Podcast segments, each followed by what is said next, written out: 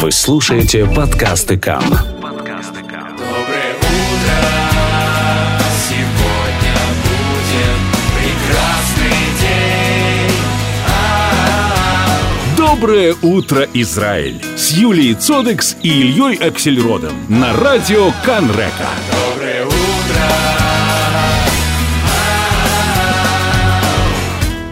Сегодня, как мы уже говорили, международный праздник эсперантистов. В этот день родился человек, который является, собственно говоря, автором и законодателем языка эсперанто. Хотя Э, отмечал он создание языка 17 декабря. То есть, Не хотел, видимо, свой день рождения, ну, да. да, но это вот очень, очень близкие даты, поэтому... Людовик Лазарь Заменхоф, польский врач, э, родился в этот день в 1859 году. Кстати говоря, есть э, улица в Тель-Авиве, названная его именем. Есть бюст в Одессе, я его видела в прошлом году, хотя по-моему, никакого отношения к Одессе Заменхоф не, не имеет. Э, в Как? любом- Вот так вот. Там уже стоит его бюст. Просто стоит в знак, видимо, благодарности за вот эту вот э, идею. Э, у нас на линии Михаил Ленецкий. Михаил, здравствуйте.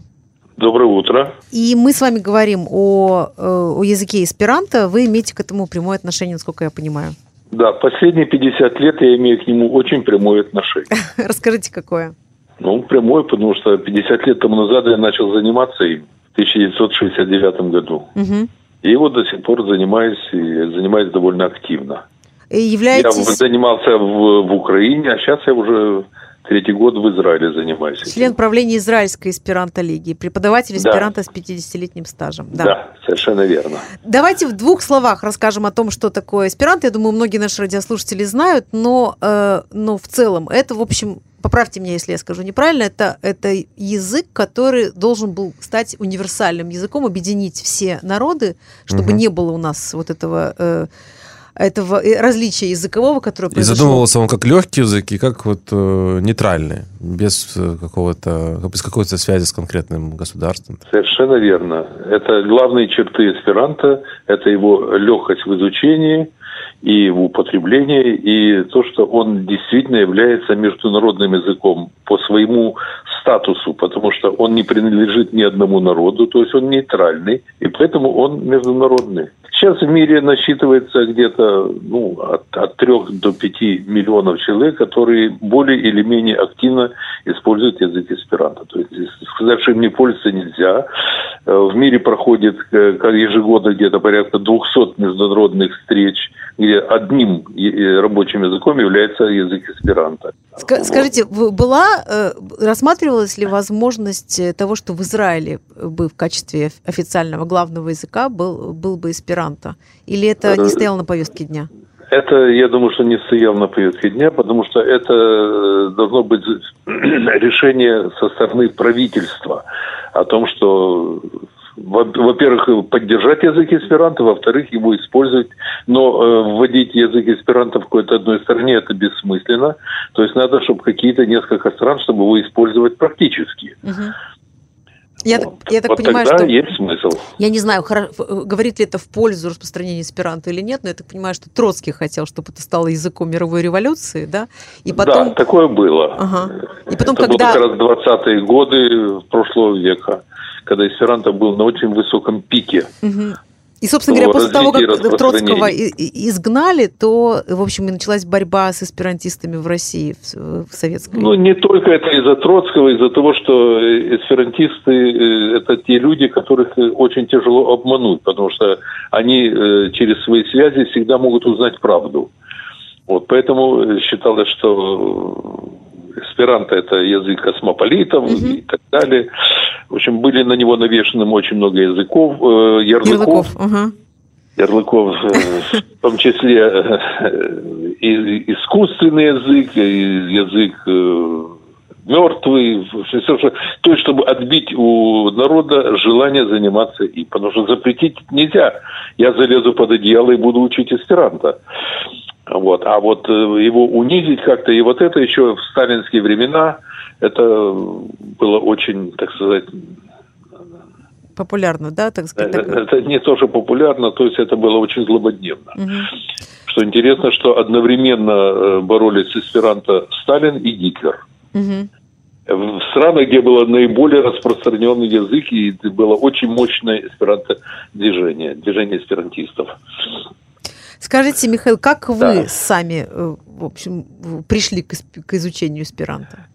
Ну, это очень звучит очень страшно от лени. Так. Потому что я всегда ленился что-то учить. Вот. А тут э, моя сестра, которая за год до меня начала этим делом заниматься, она меня все уговаривала, уговаривала. И э, когда я начал работать э, в такой организации, как «Цирк на сцене», это в Украине есть такая организация, и когда мы ездили по разным небольшим городкам или по большим селам, мы, вы- мы выступали по клубам цирковые представления. И вот всю первую половину дня, ну, ну, нечем заниматься. Ну, один раз сходил в кино, и все, больше нечем заниматься.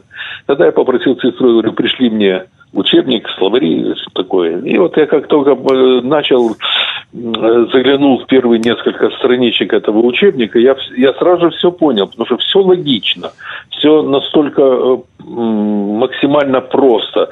Вот. И я уже на, на третий день после того, как я сам начал учить, я э, в этой бригаде артистов предложил, и у меня уже была группа человека 3-4, которые учили вместе со мной эсперанто. То есть я им был как преподаватель, хотя сам я его еще не знал.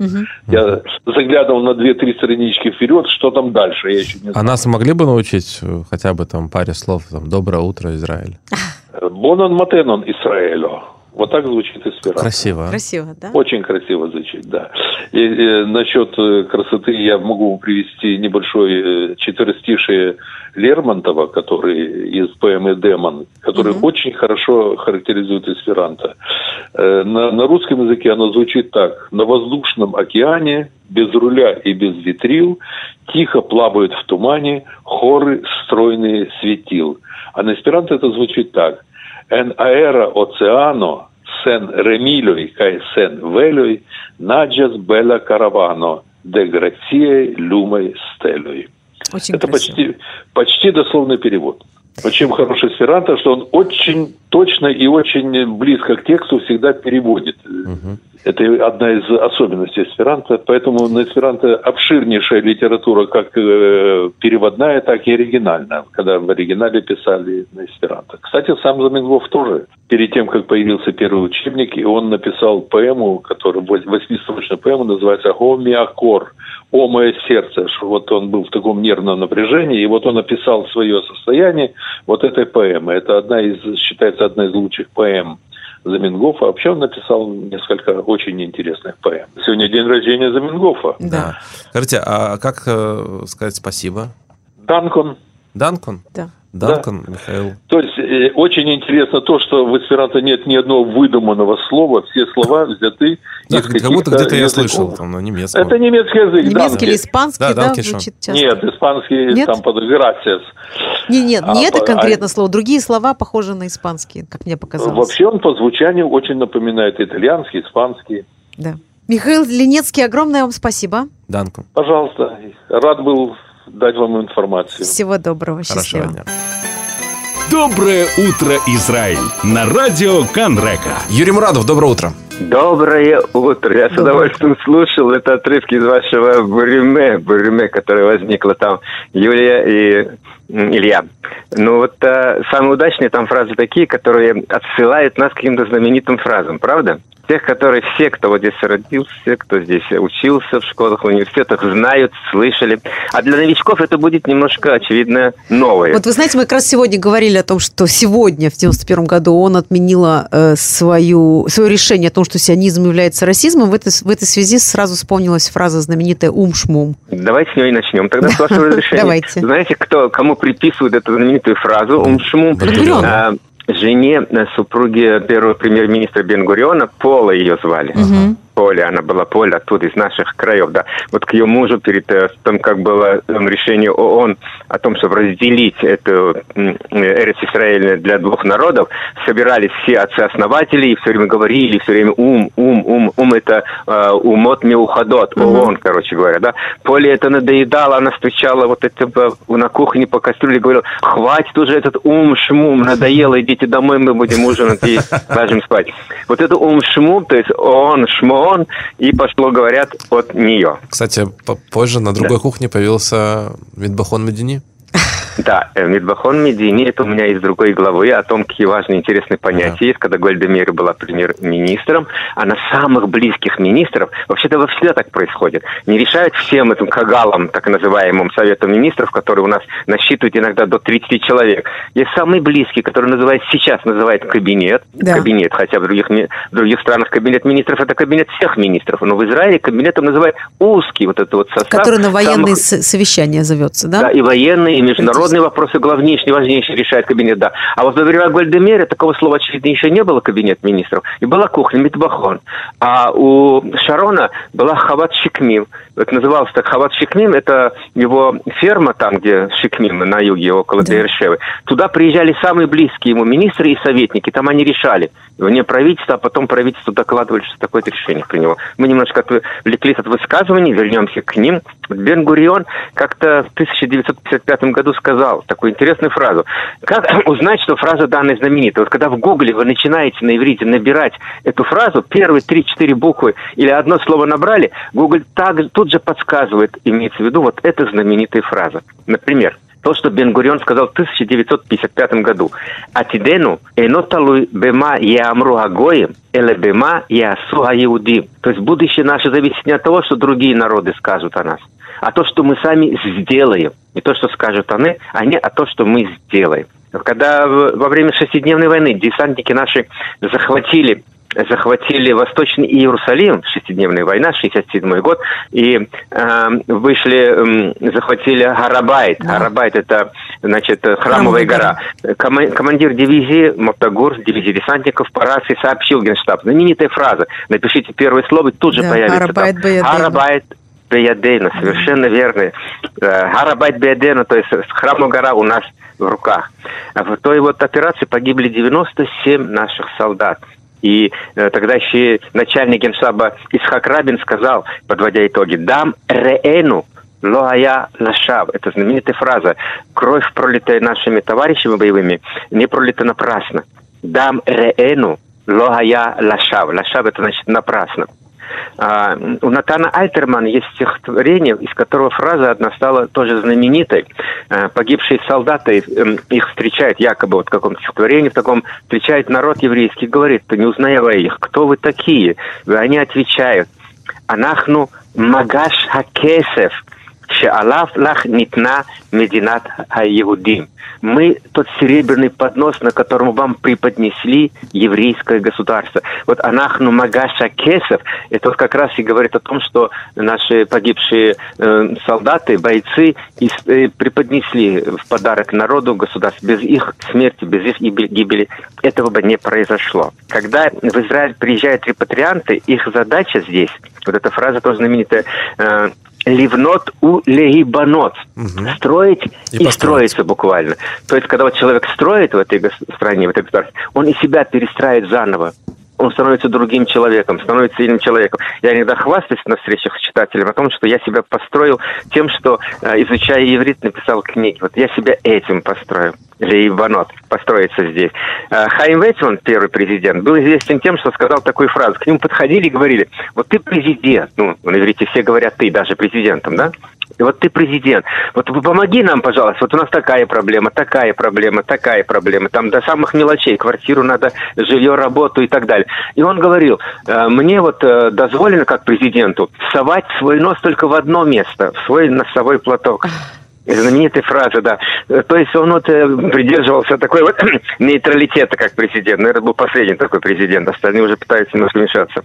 А его племянник Эзер Вейсман, потом который тоже стал президентом.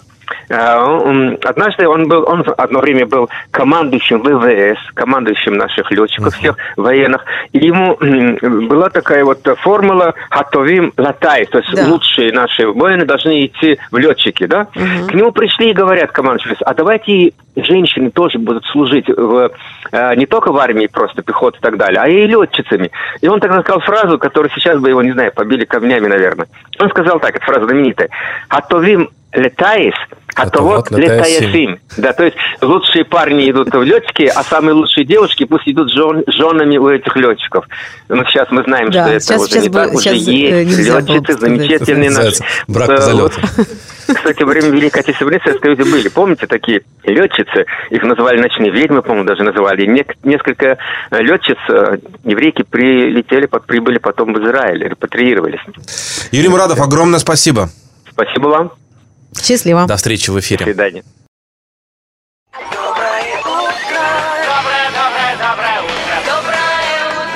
Доброе Сейчас у утро, нас традиционная рубрика «Чисто по-русски». Сотрудник Российского культурного центра в Тель-Авиве, доктор язык- языкознания Татьяна Яцук. Доброе утро вам. Доброе утро. Доброе утро. Поговорим сегодня о языковом барьере между э, старшим и молодым э, поколением. И что с этим можно делать. В общем, не понимают одни, почему- от чего кай- хайпуют другие. Да, совершенно верно. Давно пора поговорить о языковом барьере. Ну, я думаю, всем известно, что означает это выражение. Ну, Обычно это выражение применяется к тем, кто го- говор- говорит на разных языках. То есть на не знают э, люди э, языка. Чаще друг всего, да. друга. да, Да, так. чаще Иногда всего. есть исключения из правил. В моем опыте у меня был языковой барьер другого смысла. В другую сторону. Я, будучи да? ребенком, не мог э, смотреть, как Да. на стол выкладывают язык. Это блюдо для меня, серьезно, это я называл это языковым барьером. Это я это не мог не видеть, не пробовать. А, понятно, Но да. в Я- основном, я вас конечно, понимаю. да, но в основном, в основном, конечно, э, это э, вот часто встречается, да, вот в стране, э, как наша, где очень много репатриантов, иммигрантов, которые приезжают и не могут с местным населением сперва поговорить Да, на да, одном языке. конечно. Ну, а потом Да. это происходит в семьях, да, когда дети начинают постепенно осваивать другой язык. Да, и отходить Да, от от- родного да. языка. И, конечно, поэты м, тоже имеют э, э, что-то другое под этим понятием языковой барьер. Ну, Например, Кон- Константин Бальмонт э, пишет, мы говорим на разных языках. Я свет весны, а ты усталый холод. Я златоцвет, который вечно молод, а ты песок на мертвых берегах. Вот, кто бы мог подумать, что это стихотворение может пригодиться в таком далеком будущем. М, Действительно, у старшего поколения есть претензии к языку современной молодежи, от которой, от которой можно услышать такое.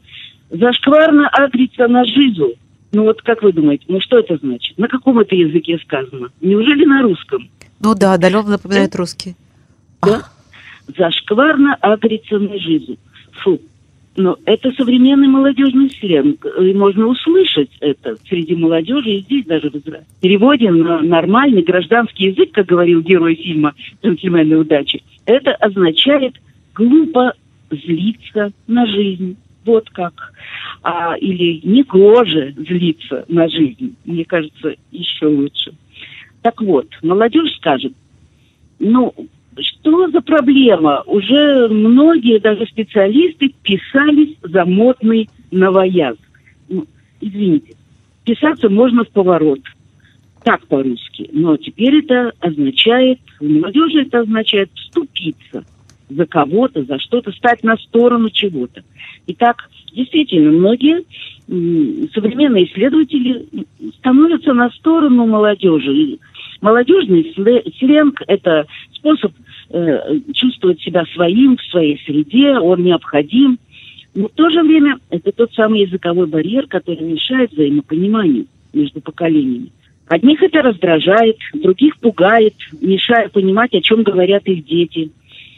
Стремясь э, все-таки общаться с отпрысками на, на одном языке, ага, родители без конца их одергивают, призывая к нормальной речи. А другие э, сами осваивают молодежный жаргон. Ну вот вопрос, не приведет ли общение на сленге, о всеобщем общении на сленге, к тому, что подрастающее поколение и вовсе забудет грамотную речь.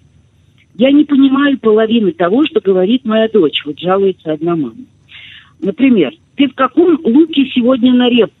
Этот вопрос она услышала Я, я- от я- я- дочери. я прослушал. Еще раз можете повторить? Ты в каком луке сегодня идешь, ну, добавлю, идешь. А, в- а в На каком репу. луке, да. ну, мгм. На репу. В каком луке? Так мать пришла в ужас. Услышала, что дочка говорит вот эдакое подружке по телефону. Но поняла, что лук – это внешний вид, одежда. А реп это А репа репетиция? Это репетиция. Конечно, я сразу понял, сразу понял. Да. А еще тренер вместо тренировки. А хореография – это вообще ужас, это хорюга. Ну, вас не коробит. И, кстати, были ли у вас э, такие ситуации, когда вы не поняли, о чем говорит э, представитель молодого следующего поколения, цветущего незнакомого племени? Да? Ну вот я не понял, на Наверное- прошлой неделе, я, не, я честно не знал о выражении «окей, бумер», которое мы обсуждали, и я вот Да. для себя его открыл Да. в эфире.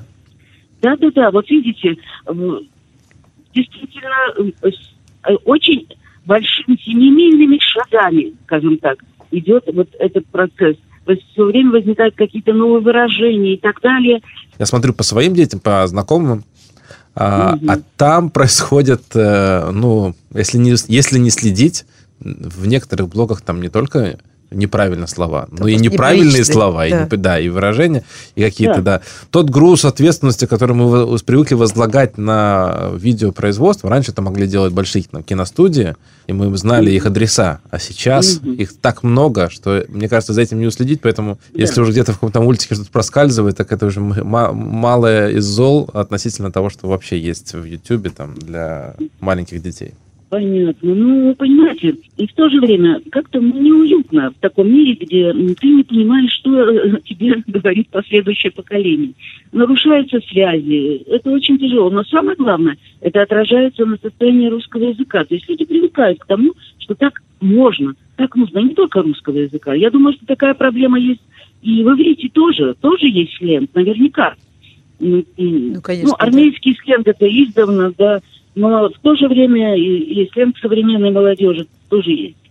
Ну, я думаю, что молодежный сленг знать полезно. Вот для этого даже сейчас стали публиковать словари в, в интернете, где можно все-таки свериться, правильно ли вы понимаете то, то или иное словечко. Но в то же время необходимо... Проверить, в теме ли вы. Да, в теме, да, да, да.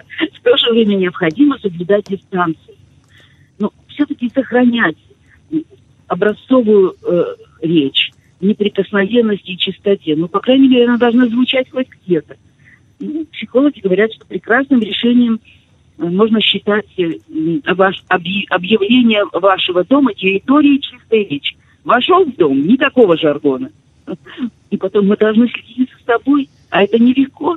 Вот многие не подозревают, э, сколь- сколько жаргонных словечек уже поселилось в их сознании. Одна мама, возмущаясь речью своего сына, мне сказала, меня это выбешивает. Ну вот, так и хочется воскликнуть. А сути кто? Молодежный сленг – это как иностранный язык. Вот этот современный новояз, знать его – это не значит забыть свою родную речь. Есть дети, которые в своей компании говорят на сленге, а общаясь с родителями, переходят на нормальный язык. Я думаю, в этом заслуга э, семьи. Сленг привлекает тем, что он маскирует безграмотность. Это понятно. Надо ли говорить с молодежью на одном языке? Ну, совершенно на одном, я имею в виду, не переносится. Главное его понимать и в то же время осознавать. Друзья, это не полноценный язык. А вот самое важное, что мы можем сделать, не знаю, согласитесь ли вы со мной или нет, чтобы общение со сверстниками на сленге не мешало развитию все-таки грамотной, красивой речи. Ну, для этого можно сделать только одно. Вырастить ребенка читающим, читающим книги. Мгм. Понимаете, может быть, тогда э, вы услышите от него не «я в депрессухе» или «моя подруга», «я в депрессухе, меня бросили», ну и так далее. А вы услышите «я тоскую, как блок». Каждый новый день приносит нам недолговечный же организм, новый. А каждое прочитанное классическое произведение – это великое множество прекрасных и вечных слов. Татьяна, я, э, я думаю, мы Да.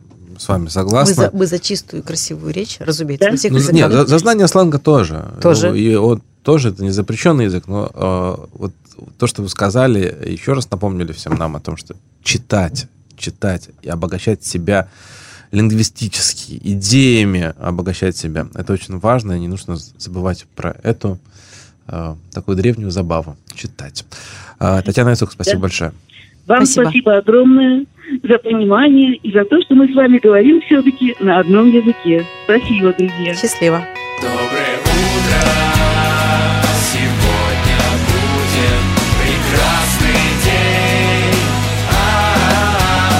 Доброе утро, Израиль! Доброе